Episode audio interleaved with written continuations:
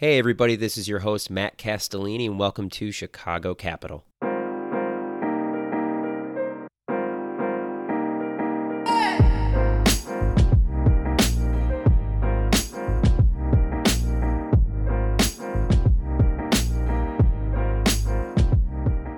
Gale, thank you so much for joining Chicago Capital. It's a pleasure to have a Booth and Notre Dame alum on the show. So thank you so much. Of course. I have to always start the show and go Irish first off, right off the bat.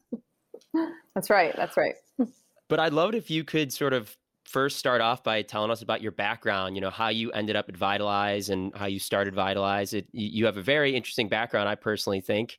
You know, you spent time at Irish Angels. So we'd love to hear about your path to Vitalize and where you are today. Sure. Um, after undergrad, I worked at a couple of corporate jobs. So first was at Nielsen doing consumer research for new packaged goods and then I worked at the at Orbitz, um, the travel company, and their strategy team.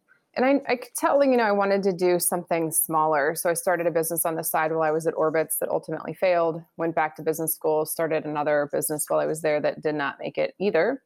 And then after business school, had the opportunity to start Irish Angels. Um, so that was in 2012 and just learned the venture industry. But it was really cool. I remember the day that I met some of our founding board members, and they said, can you do this? We we're looking for an operator to figure out how to start the group. And I remember thinking to myself, wow, it's starting a business to help others start businesses. So I kind of got into venture because I was more on the operator side than on the venture capital side. Um, and then we had so much interest that we wanted to sort of fund in 2017 and then began investing out of that in 2018. So, first off, I feel like Nielsen right out of Notre Dame is just a classic path right there. So, I, uh, that's uh, I think that's tried and true method to uh, to career greatness. But I, I'm I'm curious about the startups that you ultimately sort of wound down. When did you realize it was time to sort of move on? I know that's a kind of agonizing decision that a lot of founders go through. So, how did you sort of arrive at those decisions over the years? The first one I worked on for three years on the side. And by the end, I was starting to get some traction in terms of people coming to consume content. But I didn't have a revenue model that worked at the time and I wanted to explore other things in business school. You know, I learned a lot from that experience and wanted to figure out what what is more of a passion of mine than that first business. And the second business I was very passionate about. It was connecting students with startups, but it just wasn't a scenario that was going to work in terms of team dynamics. So that was an easy, you know, one where I could tell that it was time to move on but both of those experiences in the rearview mirror are very positive in terms of learning a lot about myself and how to start businesses and what works and what doesn't. Is there any sort of general advice you would give founders who are facing the same decision or that you've given over the years, just especially because you've gone through that experience yourself? I would say, as long as you really still love what you're doing, to give it three years. In terms of my friends that have found success or had to shut their business down, it really takes three years to know I would just suggest if you've given it three years and you still love it and you haven't made it, you you know you might have an issue with your business model or the market or something is off that it's just not going to work. But if you haven't given it three years and you still love it and you're like why isn't this happening? give it a little bit more time. Totally. I think that makes complete sense. And did those experiences you know so much of vc is going through and saying no or finding reasons to pass on investments. You know you see thousands of companies a year and you only might invest in you know 6 to 10 did those experiences and really living out those startups that ultimately you had to shutter did that give you a different perspective on you know red flags to look for immediately in either business models or go to market strategies? Did those kind of inform to this day your sort of viewpoint as a vc yeah i mean i definitely look for what is your revenue model? How much are you going to charge? How do you acquire customers? That's really critical. And the other piece is just cap table issues is a huge error that founders make in terms of giving equity to whether it's a co-founder, an early employee that or an advisor that doesn't stay with the company, and now you have what I call dead equity on the books. Um, so those experiences that I went through definitely helped me um, to evaluate the companies. And you know, you moved on to Irish Angels. And, you know, I think a question that I would love to ask that I haven't really had the opportunity to really ask anybody else on the show.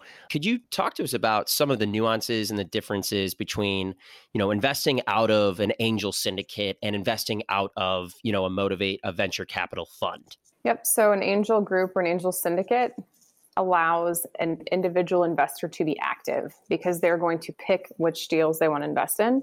Whereas an investor in a VC fund is investing in a pool of capital, that's the limited partnership. And then the general partner makes decisions on behalf of those LPs out of the pool capital. So if you if you want to learn the business or at least learn how to analyze companies and then make your own decisions, you should do angel group or syndicate. If you want to be more passive, the fund model is the right one. And then some folks that I know do a little bit of both. Got it. So we'd love, I think, to learn a little bit more about Vitalize. You know, what was sort of the thesis and the motivation for starting it, and really how has it developed over the years? Sure. So it was initially started as a generalist B2B software fund, investing at the early stage. And then over time, what we've learned is that um, we really want to be more focused and when you map our Fund One portfolio companies, most of them are future of work and future of learning. Fund Two, therefore, has just the focus of future of work and future of learning to be more specific. And what that does is allows founders to find us more easily and also co investors who do these types of deals at the early stage as well. And I'm curious about, you know, maybe your background or what led to this sort of eh, focus on the future of work and future of education. You know, why did you choose those two vectors for this particular, you know, fund? Yeah. Well, first I'll talk about, you know, the business side and then and secondly the personal side of why why we made this decision. So from a business perspective, future of work, I think you've started to see the ramp in the last year of the of the very innovative changes that we have coming and i don't see this slowing down anytime soon. We're in the in the very early stages of a massive transformation of how we work. Um, and so this is going to be a really exciting space for quite a long time.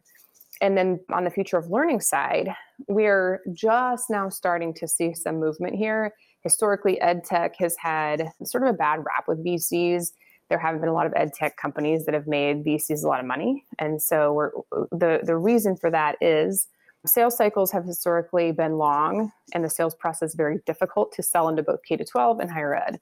Well, those that's changing now because it has to. These schools realize, hey, I've, I've got to do this. There's more federal funding going into, um, especially on the K 12 side. So this is an area where we're just on the cusp and about to see some really cool stuff. So there's business reasons in terms of macro trends that support why these are interesting areas. And then on the personal side, I just think it's fun. Any VC needs to do what they like. Um, and so for me personally, you know, there are a few companies in our in our fund one portfolio that are a little bit more fintech or a little bit more retail tech. And I do I love those businesses, but they both have element or they all have elements of future of work as well. And that's really the common bond along with future of learning that connects everything and it's what my team and I get personally excited about. So we have to have those two things the business reason and the personal reasons. Were there any categories that you guys had to dispense of when you were sort of narrowing your focus? And if so, what were they? Yeah, it was the fintech and retail tech we could have gone with. At first, we were going to be all four, but that's pretty broad still. And future of work and future of learning, there's so much overlap because a lot of future of work deals with learning that made more sense for us. We really, really want to focus, and that's going to allow us to generate content, build community, do marketing to generate inbound deal flow, as well as make it easier for people to find us. And we can build that expertise in just a specific area versus having to do too many things at once. So are you guys looking for, you know, marketplace for I guess I'd focus on the ed tech side first. Are you looking for marketplaces? Are you looking for vertical SaaS in the space? You know, what type of models or mental models are you using to kind of analyze, you know, that particular vertical? It's really more about how big the market is, how big the opportunity is, the team, and then is there some form of data that is proprietary to the company that will create a moat? And it makes it really hard for other competitors to do this. So if a company is too small, um, it's niche, it's a feature, we're going to pass on it. It has to be a platform. It has to be a big idea. It has to be something that can, you know, um, over time, like really generate that barrier to entry through the data that it's bringing into the systems from day one. So we'll ask founders about that up front. And if I don't get a good answer on how are you thinking about data, we will pass. Is there kind of a market size or, or, a market opportunity you know a minimum that, that you have? I, I, saw a tweet yesterday you talked about seeing a market that was too small and kind of giving advice to the founder to pivot sort of their future fundraising strategy. In your mind do you kind of have a specific number or minimum that they have to sort of be going after? We like at least a billion if not two billion dollars market. Some vcs are looking for five or ten so when you're in the millions, if you're still 100, 200, 300 million dollar market, you know, that's considered niche in the VC world. Yeah.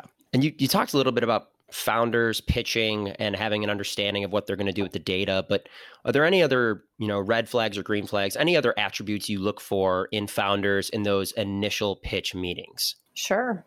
One is founder market fit. Are they passionate about it? Do they care? So it goes back to why do we pick the areas we want to invest in? The founder has to really love what they're doing because it's, it's, it's tough raising raising money and figuring out how to do operations and it's a, it's a long slog so they have to love it and then i look for remember we invest at the very early stage so oftentimes there's not a lot of revenue which is what later stage vcs are looking for they're looking to see is your revenue growing you know are you getting more uh, more engagement within your existing customers? Are, is your churn low? Like they're looking at specific metrics, and we don't have that.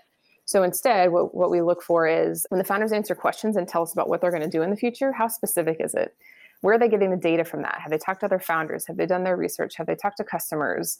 Um, what are they basing their assumptions on? And I've learned over time that the more specific they are and the more data that they're able to leverage to make those decisions, the better and you know they're they're organized they're willing to say they don't know something. They're basically just pe- people that when you listen to them talk you're like i can see you doing this. I want to invest in their vision and make sure that you know i believe that they are the founder that's going to be able to bring the team together and actually execute on this vision. Um, so I'm listening for lots of clues during those first couple of conversations. After those first couple of conversations take place, a benefit that I would almost see, and, and, correct me if I'm wrong here, but I would imagine being so focused means that you just have great industry contacts. You have great access to subject matter experts, whether it's K through 12 education, higher education, et cetera. So I guess is that a benefit that you am, am I right in thinking that that that is a, a, strategic benefit to being so focused that after you have these mm-hmm. initial conversations with founders, you can go and vet this idea with tr- trusted industry contacts. Absolutely. Yep. And we we do that every time that we can. Every now and again, you run into a model that's so out there that it's kind of hard to vet, but um, we do the best that we can with industry contracts that we have. And we talk, try to talk to prospective customers. Hey, you know, they're selling into high school principals. Here's five or six high school principals that we know. What do you guys think? Yeah. And I, and I think, too, another criteria that you have is pre-money valuations that are less than 12 million. I have to ask in the current environment, has that been inching up over the years? Are you feeling pressure to push that a little bit higher as the as the months wear on? How are you guys thinking about that that minimum or that we've maximum? Done a, we've done a couple of deals over that. Um, but the I think at the average pre-money if you were to look at our data is probably like 9 8 or 9 million dollars. So we're relatively early and geographic agnostic. So, will you look across North America, or do you have any areas that you really try and focus on or stay away from? Fund one is U.S. only. Um, in the future, we may look to Canada as a next step, um, and then you know it really just depends on how the fund evolves from there. Got it.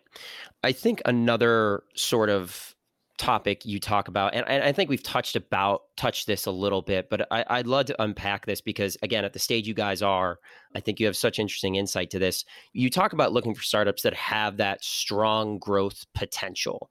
You've maybe mentioned a few but just looking to understand a little bit more about for you what are those indicators aside from sort of the founder's competence what are the indicators when you view these startups in future of work or ed tech that show that there is a strong growth potential here well, there's there's two different types of businesses. So one is where they have early revenues, and you know, I, I would guess if we looked at our data that the average revenue when a company comes in is half a million dollars of annual revenue.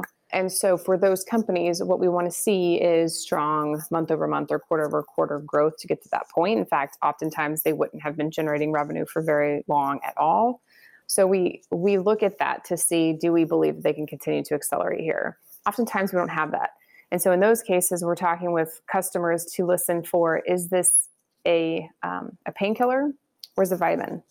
And if it's just a nice to have, it's probably not going to fly off the shelves. What will happen is that early adopters or folks that really like to try stuff will try very rapidly. Um, but then you can't really cross the chasm and get into where you start to ramp ramp the business. So that does not have strong growth potential. So it's really important for us to understand upfront: is this truly a painkiller? We have to understand: is the product good? What's the competition look like?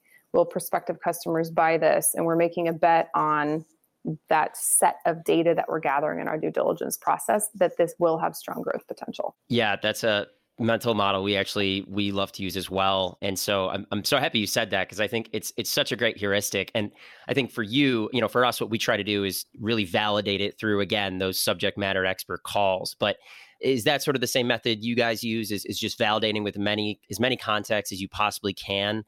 And then how do you view sort of the suspension of disbelief you know where maybe you're getting conflicting kind of feedback and and you really can't see the clear picture but you have just a strong belief in the founder? I'm sorry i know that's sort of a two part question but i'd just love to hear a little bit more about how you unpack that question of vitamin and painkiller. Well at the end of the day it's do you believe in the founder? And so i've, I've invested in probably 85 or 90 founders to date across irish angels and, and now vitalize so I've I've made some right decisions and then I've made some decisions that, you know, in, in hindsight weren't great.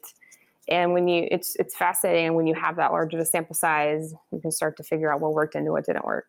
And so when we think about founders, you know, there are there are things that I can gather today, like for example, the lack of specificity around how you're going to achieve this. We will pass if a founder, I've, I've had a number of cases where a founder is really product focused.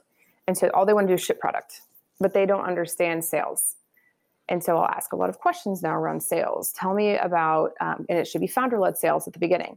How do you develop pipeline? How do you move the customer through the sales funnel? How do you get to conversion? How long does that take?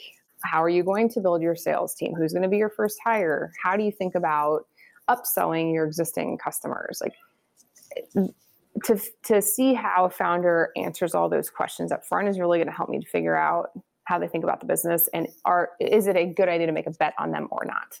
Do you ever have situations where they can't answer the, these types of questions but but maybe three six months they come back? Do you ever revisit these investments and and people prove your initial thesis wrong? Or, or i guess how what's your philosophy on kind of revisiting investments after you've already kind of made your initial assessment and decision I'm trying to remember if we have had that happen. Um, actually, it, it's not as specific as they as we said it was.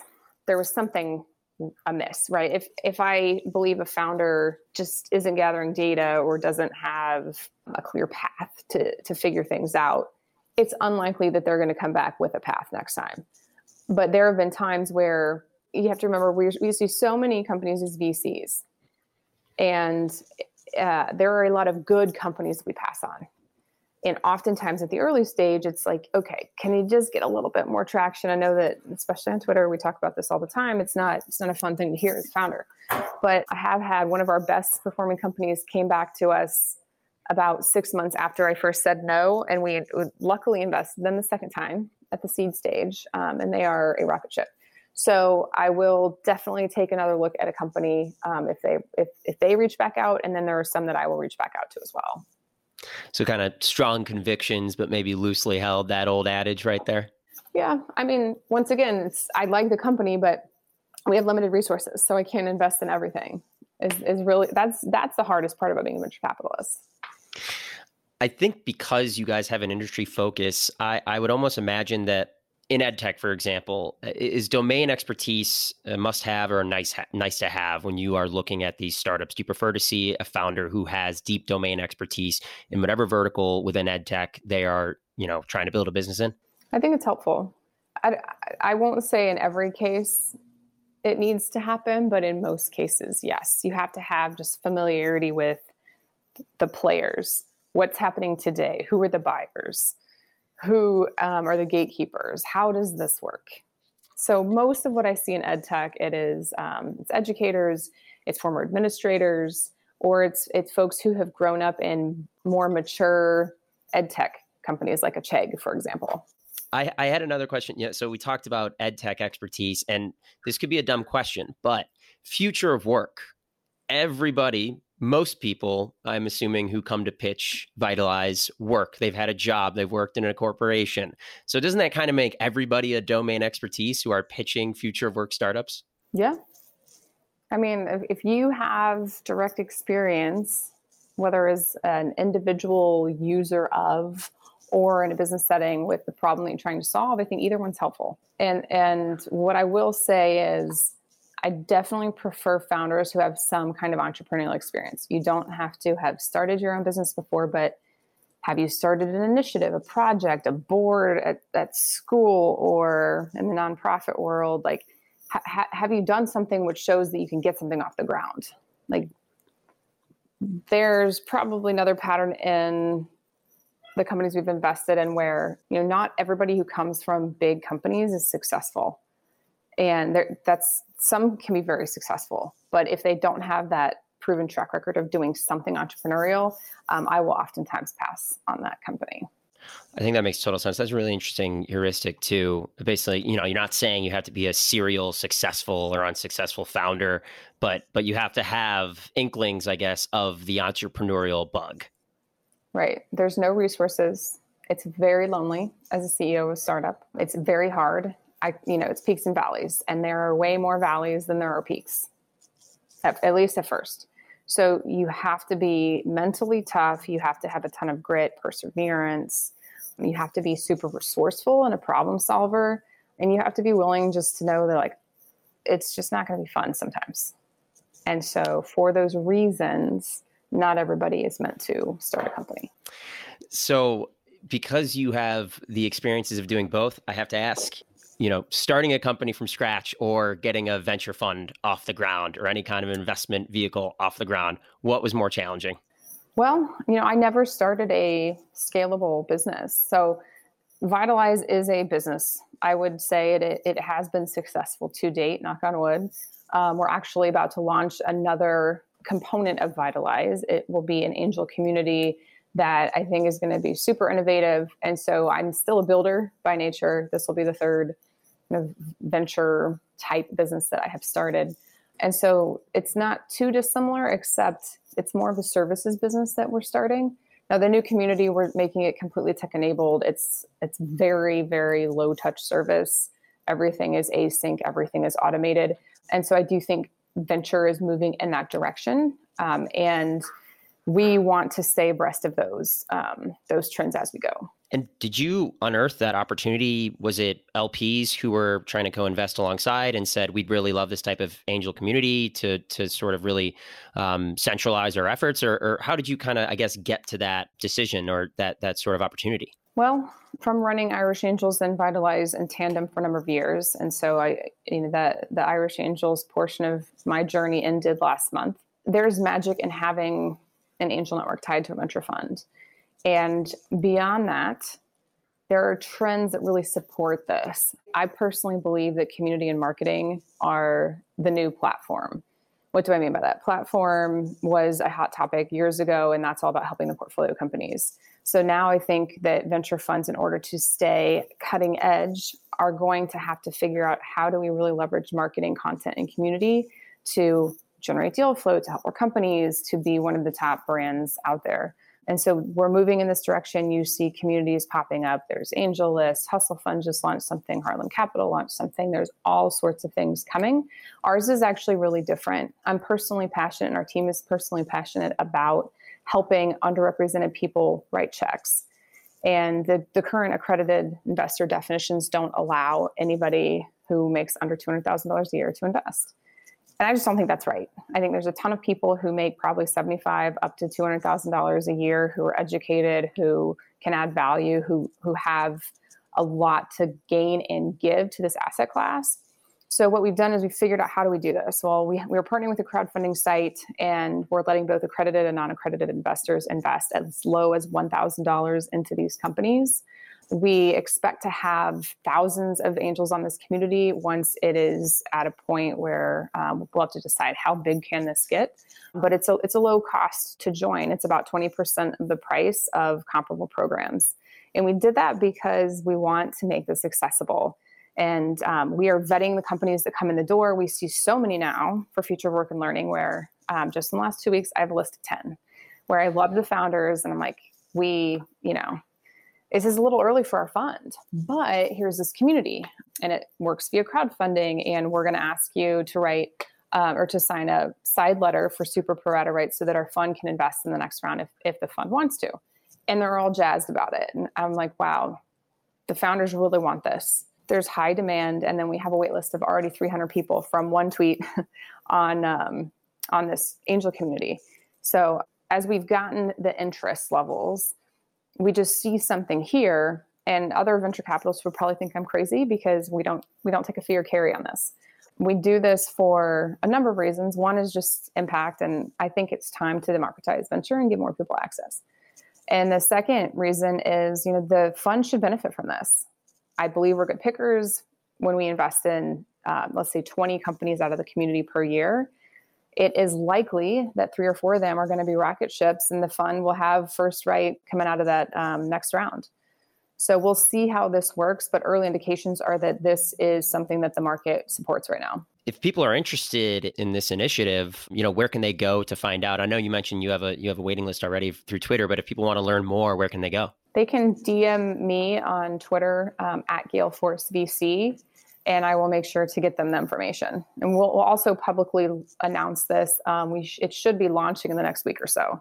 So hopefully we have some good stuff coming out on that very soon. You, you, mentioned your Twitter, and you do something that is personally, I think, really unique and really cool. You you have an open office hours, you know, periodically, almost very kind of frequently. What was your motivation behind behind doing that? I think it's so interesting that you open up your your Calendly basically for founders that that want to talk shop. I'm just curious about the genesis of that.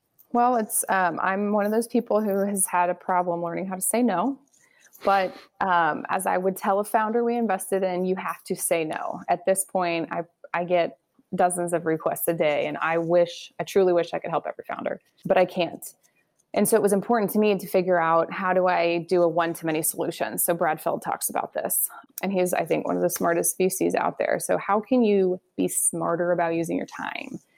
and that means I had to figure out one to many solutions. Um, I spend more time on Twitter to share. I kind of quote build in public or share my thoughts a little bit more publicly than I used to as a way to give back.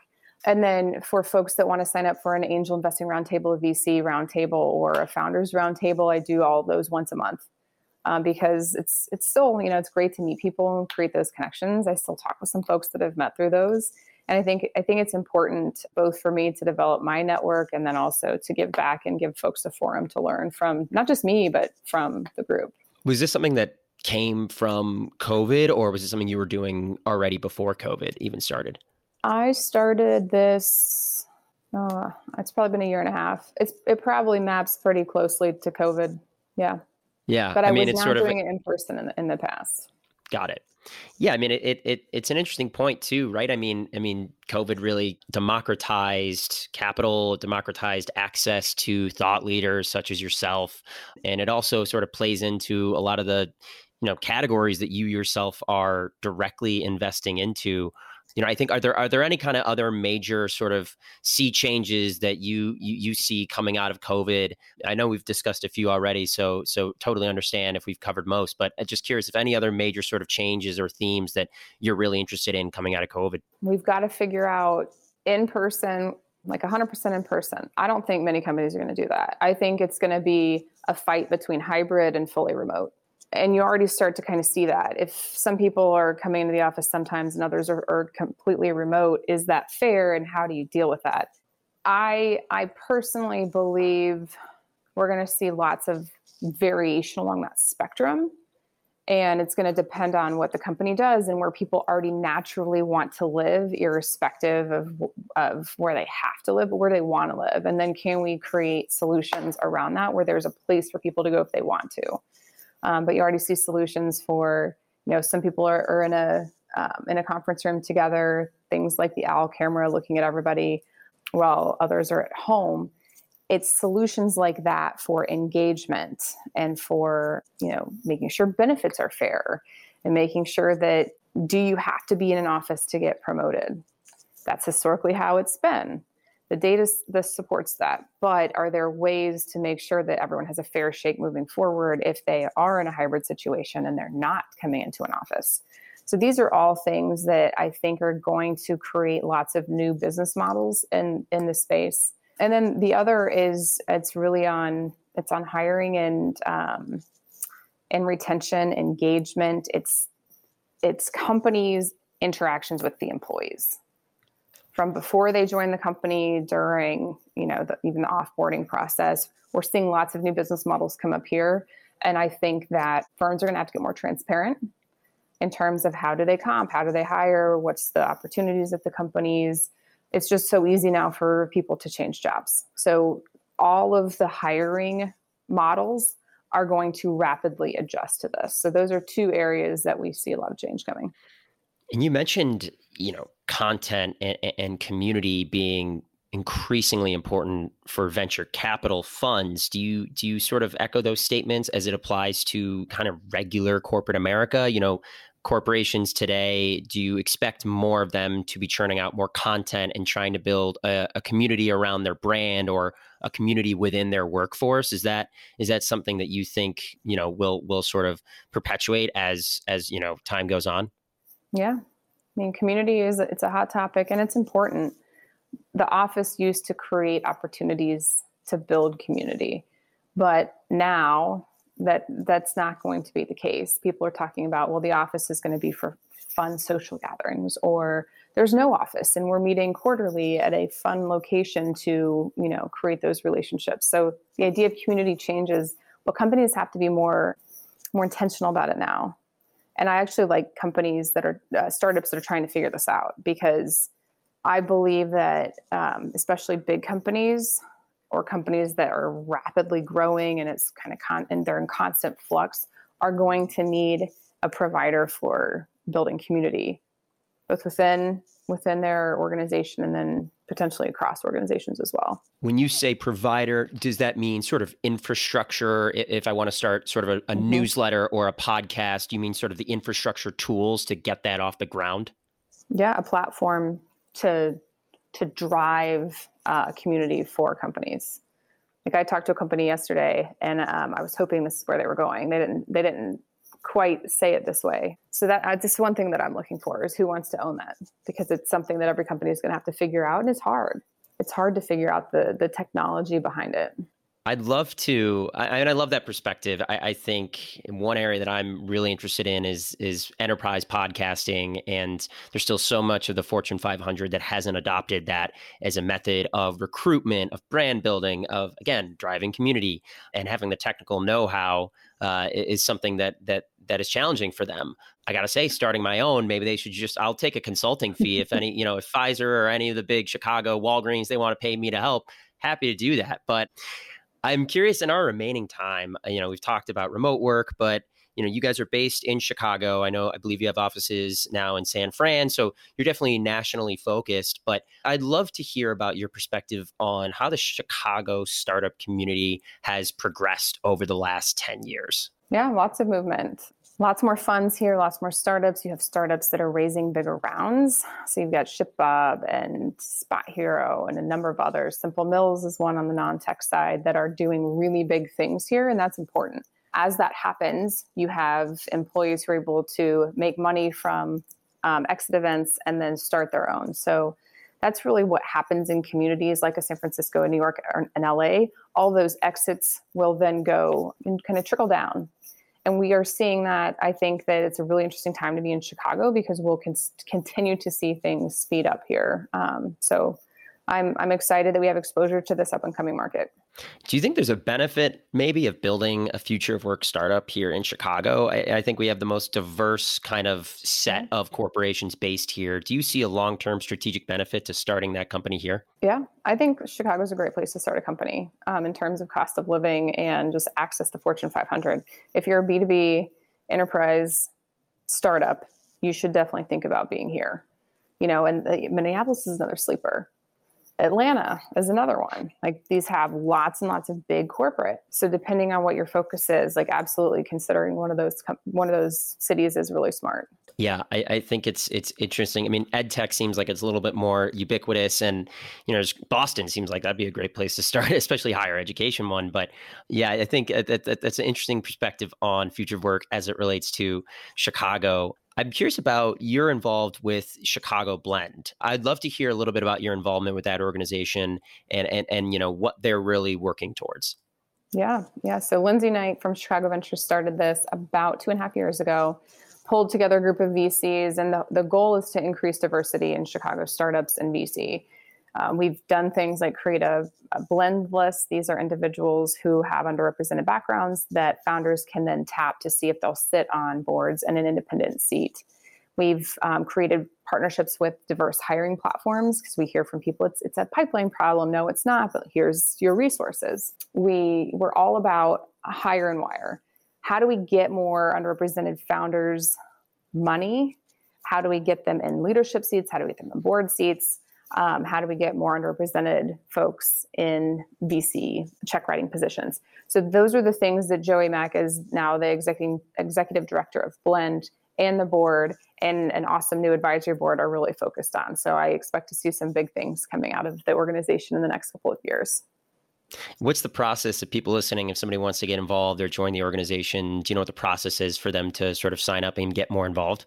Yeah, go to the chicagoblend.org website, and then there'll be a way to sign up there for more information. And you've mentioned a couple times on the show, you know, providing democratizing access to capital to underrepresented founders when in your career did you realize this was going to be an issue that was truly near and dear to you that you wanted to champion and allocate you know so much of your time towards? When did that sort of you know decision you know for you really crystallize? I don't i don't know. I guess it's always it's always been been there. I mean there have been times since i started irish angels nine years ago where i walked into a room with um, another investor and they're expecting there to be a guy behind me because they thought that you know Gale was a guy's name and oh my gosh you're a woman.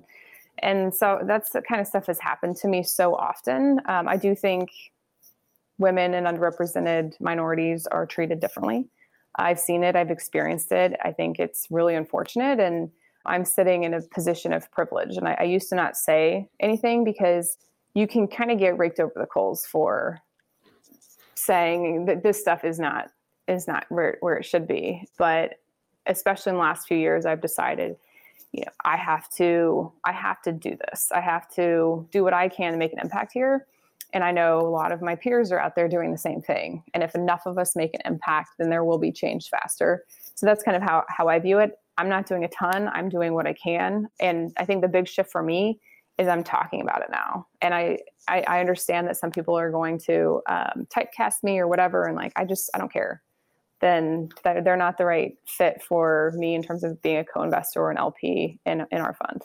No, I think it's it's so admirable, and you know we'll include all the links and, and resources in the show notes, and you know definitely give it as much of a call out as possible. We'll end with you know you mentioned Brad Feld, but any other thought leaders or or VCs or you know experts that you look up you look up to in the industry or you try to really follow and learn from. Yeah, We'll start with peers. Um, these are other early stage investors who I think are so inspiring. Um, it's Mac Conwell from Rare Breed, Lolita Taub from Community Fund, Elizabeth Yin and Eric Bahn from Hustle Fund.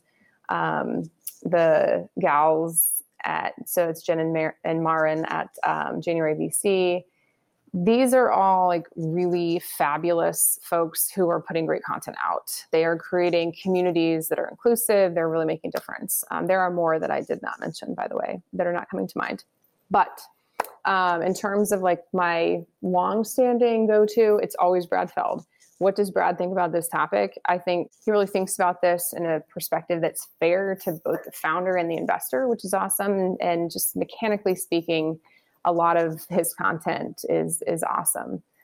And then you know there there's one other that I will mention, and she's not as much putting content out there, but I I have had the the great um, fortune to work directly with Kate Mitchell from Scale v- VP. She is um, one of the co-founders there and just brilliant.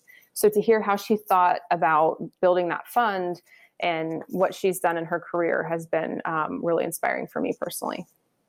That's awesome. That's awesome. And fun fact about Brad Feld, he will answer basically any email you send him.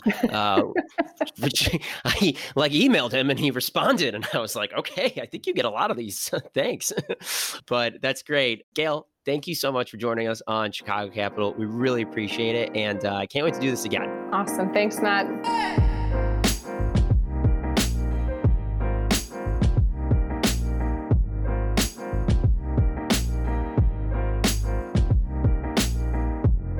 If you are a founder seeking venture capital investment at the pre seed through Series A stage, check out Manifold Group. We're a venture holding company based in Chicago with offices in Dallas, Los Angeles, and soon Atlantic Canada. We believe early stage private investments represent an excellent investment opportunity, but existing investment models in the space leave much to be desired. Manifold is a new model for growth in the new economy designed to create and capture value at the early stage through synergies across its venture fund, incubation and acceleration studio, and advisory firm. Learn more about Manifold at www.manifold.group. And please tune in for the next Chicago Capital episode.